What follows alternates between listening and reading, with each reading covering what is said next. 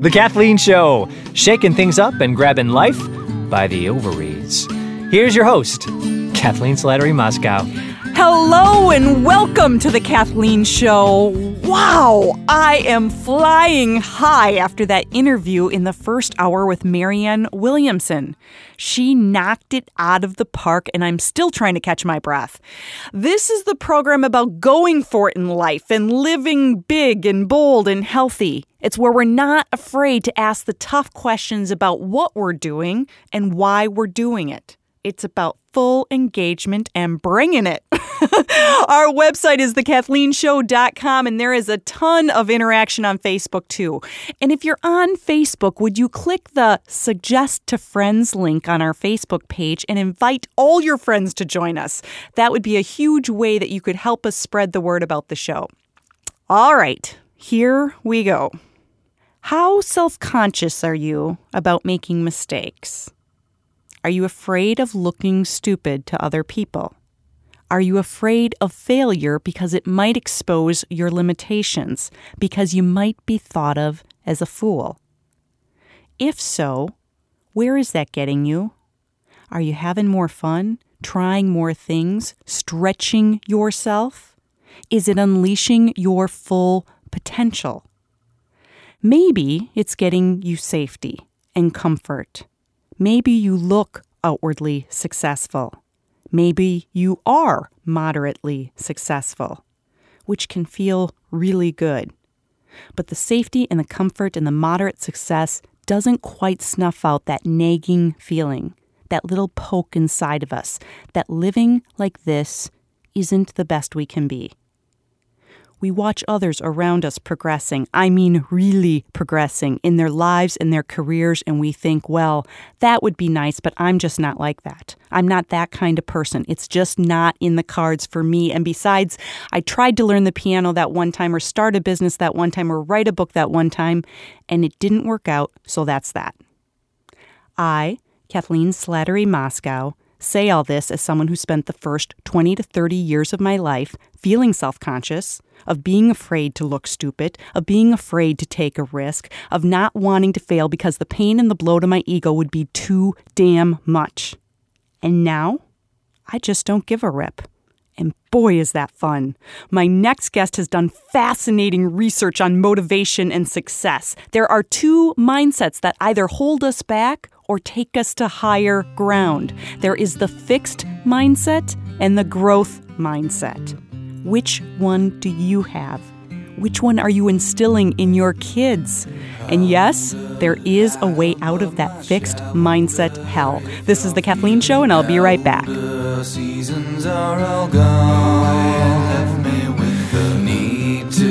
find one to succeed. You don't start with a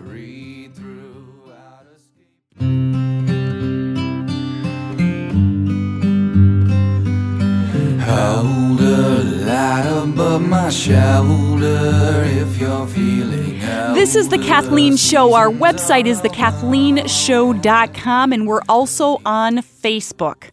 This next topic and guest just might rile you up a bit. What is the difference between those who consistently succeed and those who don't? Is it talent? Is it effort? What if it came down to something even more basic than that? My guest is Dr. Carol Dweck, a professor at Stanford University, a social psychologist, and one of the world's leading researchers in the field of motivation. Dr. Dweck has held professorships at Columbia and Harvard universities. She has lectured all over the world and has been featured by many of the top media outlets in the country. Her fascinating book is called Mindset. Dr. Dweck, thanks for joining me. It's a pleasure, Kathleen. What is the main difference that you have found between someone who accomplishes more than more of what they want in life and someone who doesn't? One thing I've found is that they have different mindsets.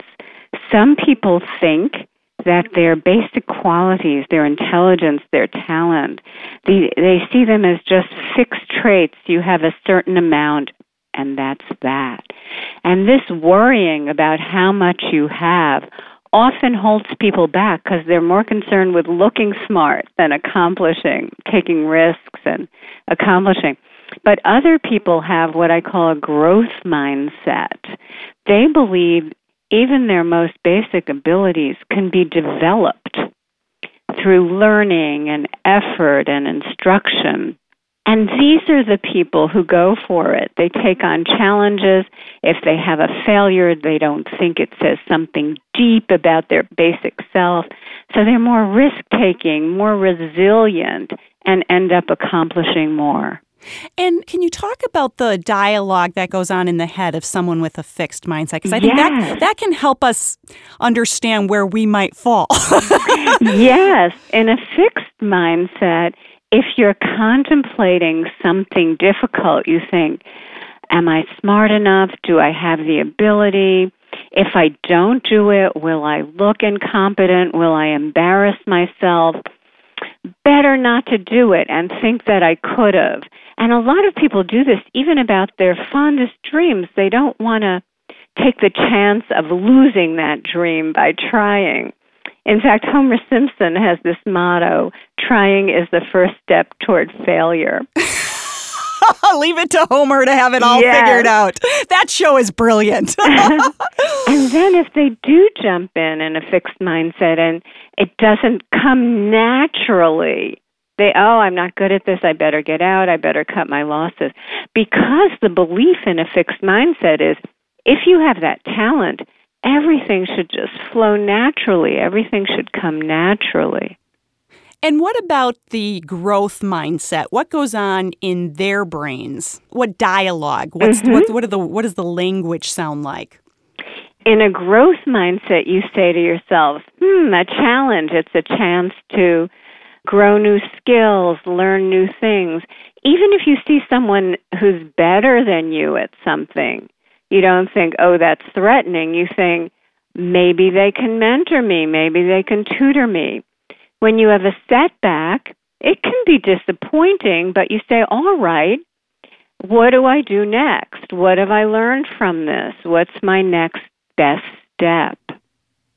Why does this matter? I mean, this comes down to a basic difference between the way that people think on a day to day basis about the things that are before them and the things that they want to accomplish.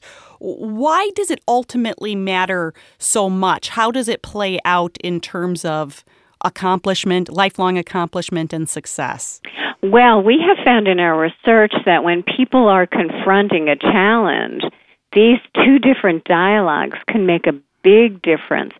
For example, confronting a challenging transition in school or a challenging new thing at work um, or challenges in a relationship, in a fixed mindset, sometimes you feel it's better not to try and then fail. So holding back your effort is really a recipe for disaster. Or playing it safe when you really have to innovate that can be a recipe for failure too. These are things that it's a lot of times not just one and done types of situations. It's the stuff that's it's kind of cumulative over the years. You don't try at this, then you don't try at that, yes. then you're afraid to go over here and you're afraid to do that. Mm-hmm. And and I think what I found interesting is that outwardly sometimes these people can with a fixed mindset can appear moderately successful. Yeah. But but what is really happening is that they are not unleashing. They're so afraid to unleash their full potential. So you get this moderately okay okay successful person who could have really been a freaking genius if, if they would have just let themselves rip a little yes. bit. Yes. I really love the way you say that. You're not unleashing your full power. In a growth mindset, effort and commitment and kind of going flat out is what allows you to reach your full potential. But in a fixed mindset, that is such a threat because the fear is what if you go full out and there's nothing there? Which is almost never the case. But yes, you you can see successful people, but imagine what they would be if they really went flat out and used their full capabilities. In the book, you write many creative geniuses were not born that way. Can you give us some examples? Yes. And this is this is coming from not just my own work, but the work of many other psychologists showing that, oh, well, I'll give you the examples first. Thomas Edison, the definitive biography says he was just an ordinary Midwestern kid, but he was fascinated by technical, mechanical things. And he just, his passion led to his genius. Oh, and he oh. wasn't, and he wasn't. Let's stay with him for a second, because just yeah. a great example of someone who obviously had to encounter numerous failures yes. over and over and over again, failed experiments, because that's the nature of that kind of work. Is that actually the failures teach you? And so yes. instead of looking at the failure as, oh, I shouldn't be in this line of work, nothing I ever do succeeds. Yeah, it's that mindset of just, nope. Now I learned that. Now I'm going to move on to the next thing. And and I, he really exemplified that. And the funny thing is, actually, when I um, was writing my book Mindset, I took a poll. I asked people to imagine Thomas Edison and what do you see? And to a person, they said they saw a lone genius in his lab, kind of the light bulb popping into his head as an idea. But in fact, he had a lab of over 30 um, people, people, glass blowers, other scientists, uh, trying over and over many, many different things that would eventuate in a light bulb. Who are some of the other people that kind of come to mind that would surprise us? Oh, even Michael Jordan, one of the all time greatest athletes, was not a brilliant basketball player originally many people know the story about how he didn't make the he was cut from the his high school basketball team. He wasn't uh, recruited by his first choice college and he wasn't the first draft pick. He worked harder than anyone else. He made himself into J- michael jordan. And even when he was at the top he didn't coast. He worked constantly to perfect his game. Then when he got older and his reflexes weren't quite what they were, he made up for it in strategy. Yeah, and, and you know we can all think what we will and say what we will about Tiger Woods, but on at least on the golf course, it's sort of the same same sort of thing where um, he just continues to push himself no matter how well he's doing because that is just the mindset. That is just the way that certain people think. I found this fascinating. Describe the mentality of a fixed mindset versus a growth mindset in regard to effort. And you touched on this before, uh-huh. but uh, this whole idea that plagues people with a fixed mindset is gosh, if I have to try, then I must not be any good at it. So you try a new business and it doesn't first take off and mm-hmm. so you mm-hmm. sort of give up on it. Or you you think you're bad at math, so you might try a few equations and then it just proves, you know, you try them and yes. you, you stink and so, can you talk about that a little bit more? Because I, I, think that may be the most important difference between the mindsets. Um, in a fixed mindset, there is this myth of the natural. And we have that in our culture. People looked at Michael Jordan and thought, oh, he's just a born athlete.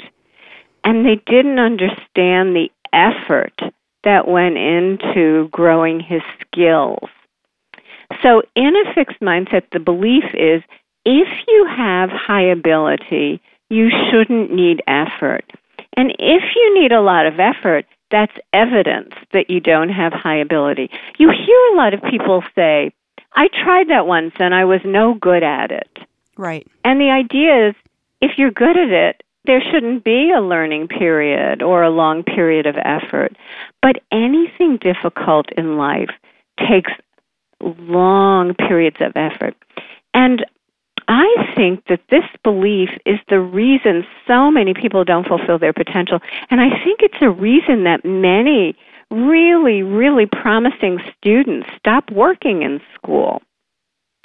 Because these are the ones who have coasted along, not working hard, being told how brilliant they are, and they see the other kids working and struggling and they think, ha, I'm not like that. I'm really smart. But then at some point, the work gets difficult and they would have to roll up their sleeves and dig in. and they're threatened by that.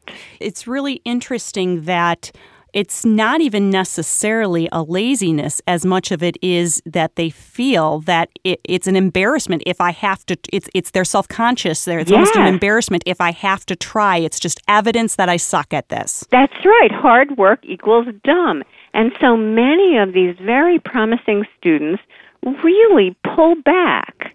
Their parents and teachers, you know, kind of tear out their hair and say to them, "Oh, you're so smart. All you have to do is work." What they're that's why they're afraid of working. They'd rather have this label smart and not disprove it by needing to exert effort. It's interesting because both my sound engineers, Robert and Sarah, are musicians. I'm watching them through the window as we're talking, and, and they're both musicians.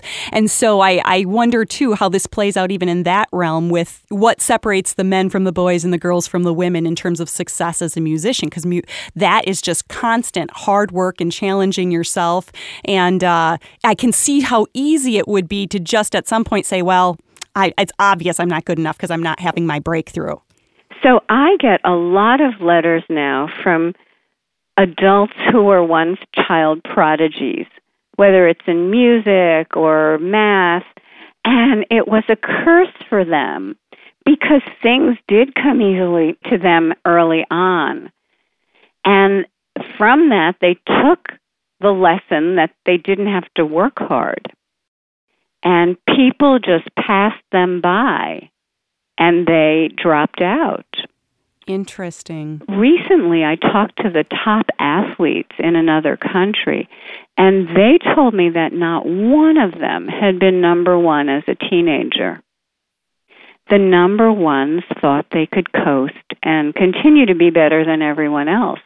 But these people who were then number three or number eight, they knew they had to work hard. You know, as we kind of shift away from effort, I, I kind of want to talk about how someone with a fixed mindset views challenges and failures. Because this was another part that just I, you said it at the beginning of the book and then it's so, you were so right that as you read the book you'll start being like oh my gosh that's that person i know or this is me or that's what's wrong with my spouse or that's why you know but you do sort of do that throughout the book and I, i'd like you to talk a little bit about how they view failure versus someone with a growth mindset in a fixed mindset, a failure is really an indictment of your ability. It's like a neon sign saying, forget it, you're no good at this. And the more you stay in this, the more it will become apparent to everybody. They're very self conscious, aren't they? Mm hmm. And defensive. Yeah. So, in our studies, after a failure, people in a fixed mindset will hide their failures, lie about their failures, look for people who did even worse than they did so they can feel better about their failures. Anything except confronting them and addressing them. They do all that, and then, like you had discussed in the book, but the worst thing they do is then try to avoid failures by not taking the risk at all, and that's what holds them back. Yes, because in order to ensure that you never fail at something, you really have to limit your horizons. You have to shrink your world. How does a, someone with a growth mindset view failure, falling on their face, doors slamming, all that sort of thing? Well, I can't say that in any mindset that it's enjoyable. But let me tell you, um, when I first did my very early studies in this area, I was giving uh, children, 10 year olds in this case, problems that were too hard for them. I gave them problems that they could do, and then suddenly I'd give them problems that were too advanced for them. And some of the kids really were upset by that or defensive. But one little boy pulled his chair up, rubbed his hands together, smacked his lips, and said, I love a challenge. and another one, same situation, looked up at us and said, You know, I was hoping this would be informative. oh, I'm talking with Dr. Carol Dweck, who is one of the leading researchers in the area of motivation. Her book is called Mindset. This is The Kathleen Show, and we'll be right back.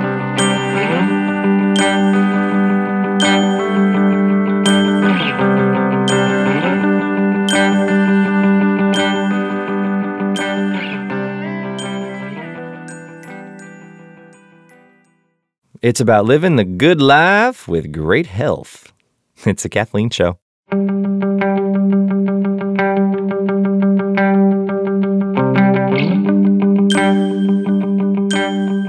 I'm Kathleen Slattery Moschkau. Our website is thekathleenshow.com where you can find and share this episode right now.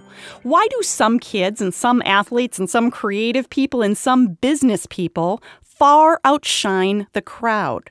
What is it that gets them to try harder, work harder, embrace obstacles, and welcome challenge and competition and feedback on how to get better?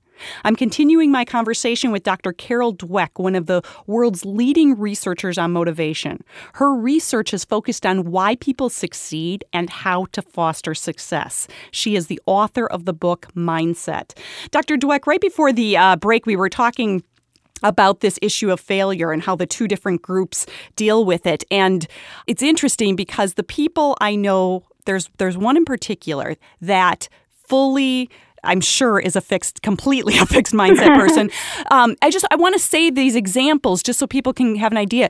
She is someone who I'm sure she won't recognize herself in this, but she is someone who could never stand to lose. And if she lost, whether it was a game or an academic event or whatever the case is, was just crushed, took it so personally, just it, it really destroyed her each and every time. And I, I never really understood what was going on uh, with that person until I read your book. It was so hard for her. She always had to be in that number one position. Mm-hmm. But it, again, it always felt a little bit false. It always felt like to the detriment of her actually pushing herself to be yes. who she could be. And so yes.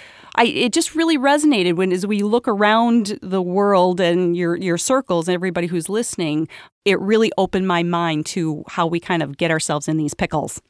Exactly. And you know, I was sort of like your friend when I was younger. In school, I wouldn't go to the big spelling bee in junior high, my teacher wanted to send me to the citywide French contest, and I wouldn't go because I always thought, well, I'm I'm at the top of the heap here. Why should I risk losing? Why should I risk my title? And what would than, what would people think if I don't win? And here yeah, I'm the smartest kid. And yeah, so you're always thinking about what you have to lose. I remember also finding out that a professor thought really highly of me, and I thought, oh, I better not talk to him anymore. Because I could only lose that esteem. I thought I could only risk it. I already had it. And look, I robbed myself of fantastic mentoring opportunity from a professor I really admired. Well, and I think it's when when we each of us looks at ourselves, we may certainly have tendencies much more in one direction than the other, but there's a little bit of both of these in each of us, I think, because for instance, there are times I feel like, okay, I am a growth minded sort of person. On the other hand, I have had this mentality that I suck at math, you know, like, and, and I, I feel like when I look at it now, I see how much that mentality held me back and all the different decisions that led to in my life in terms of like what my undergrad was, what I pursued as a career, because I sucked at math. And every time I would try to take a math class to try and break through, well, the first couple days I wouldn't understand what they were talking about, and it was proof you know, that I sucked at math. And so therefore I just didn't. So is it possible that we have a little bit of yes both? That's a really important point. Uh, first of all, people can have different mindsets in different areas. You can have a growth mindset about your language skills or your literary skills, but a fixed mindset about math or science, or vice versa. Um, second, different situations can bring out different mindsets in you. Sometimes you're in a really non threatening, nurturing situation, And it allows you to enter a growth mindset where you're thinking about learning and not worrying about mistakes. But other situations uh, may be very judgmental. You may feel really under the gun, being evaluated, and that can put you into more of a fixed mindset. Okay, we've got to go to a break. The book is called Mindset, and I'm speaking with the author, Dr. Carol Dweck. When we come back, we'll be talking about what we can do about all of this. You're listening to The Kathleen Show.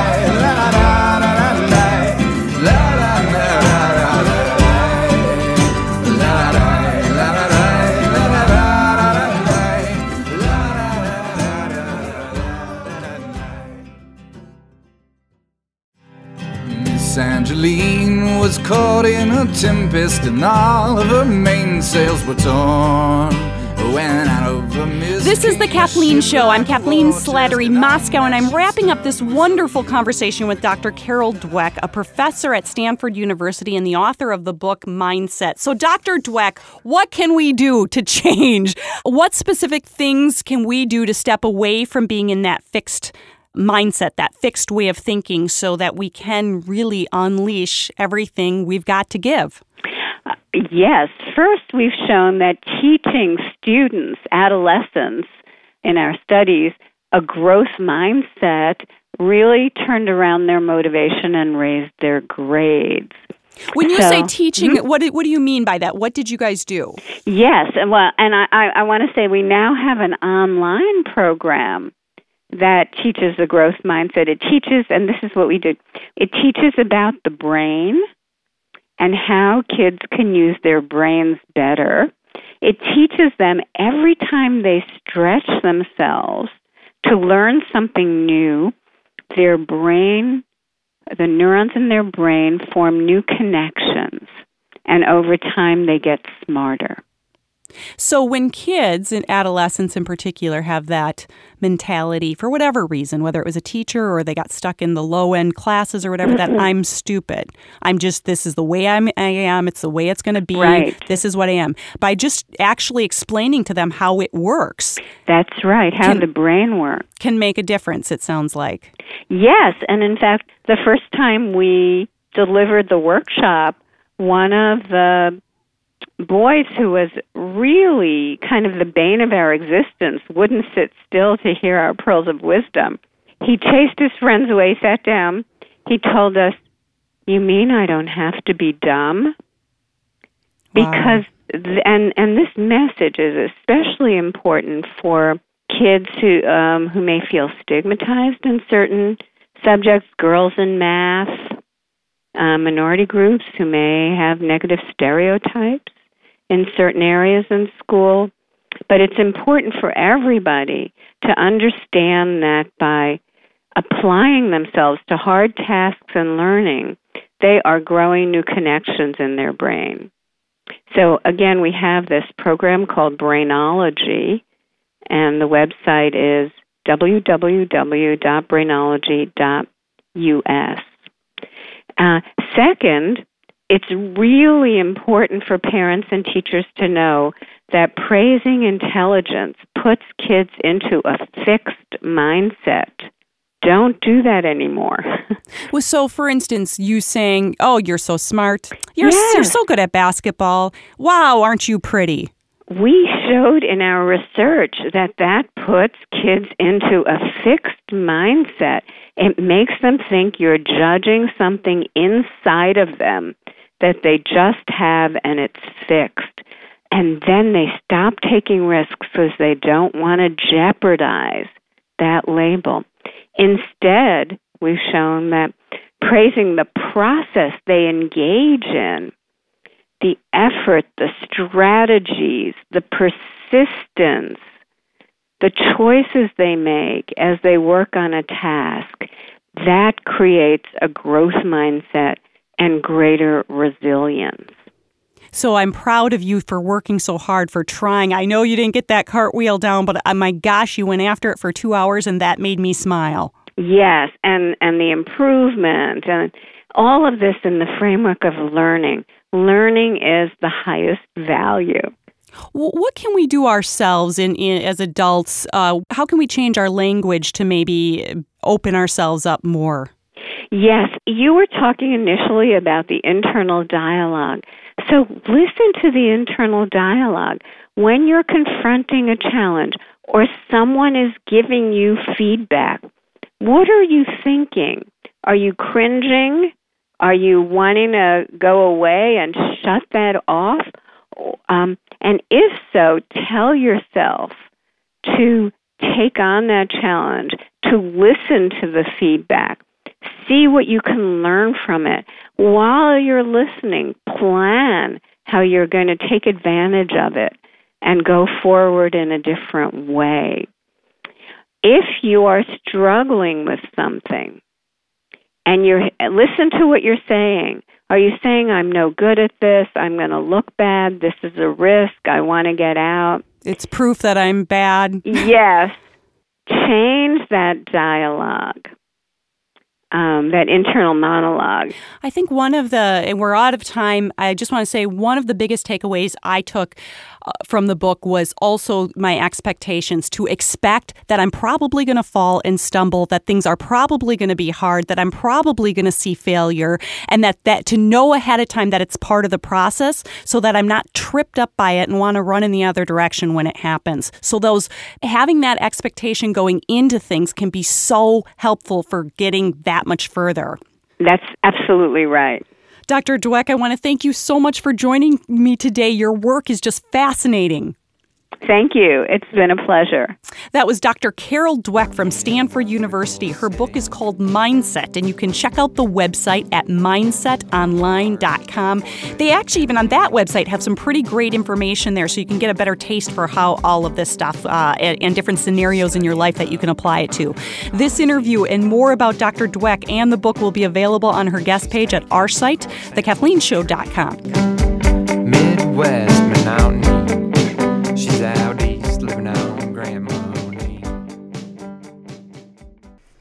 Hello, this is Kathleen. It's been so much fun to pull some of these beautiful interviews from our archives. In total, we've selected 50 past interviews to re release, and we will be recording and posting new episodes as well each week.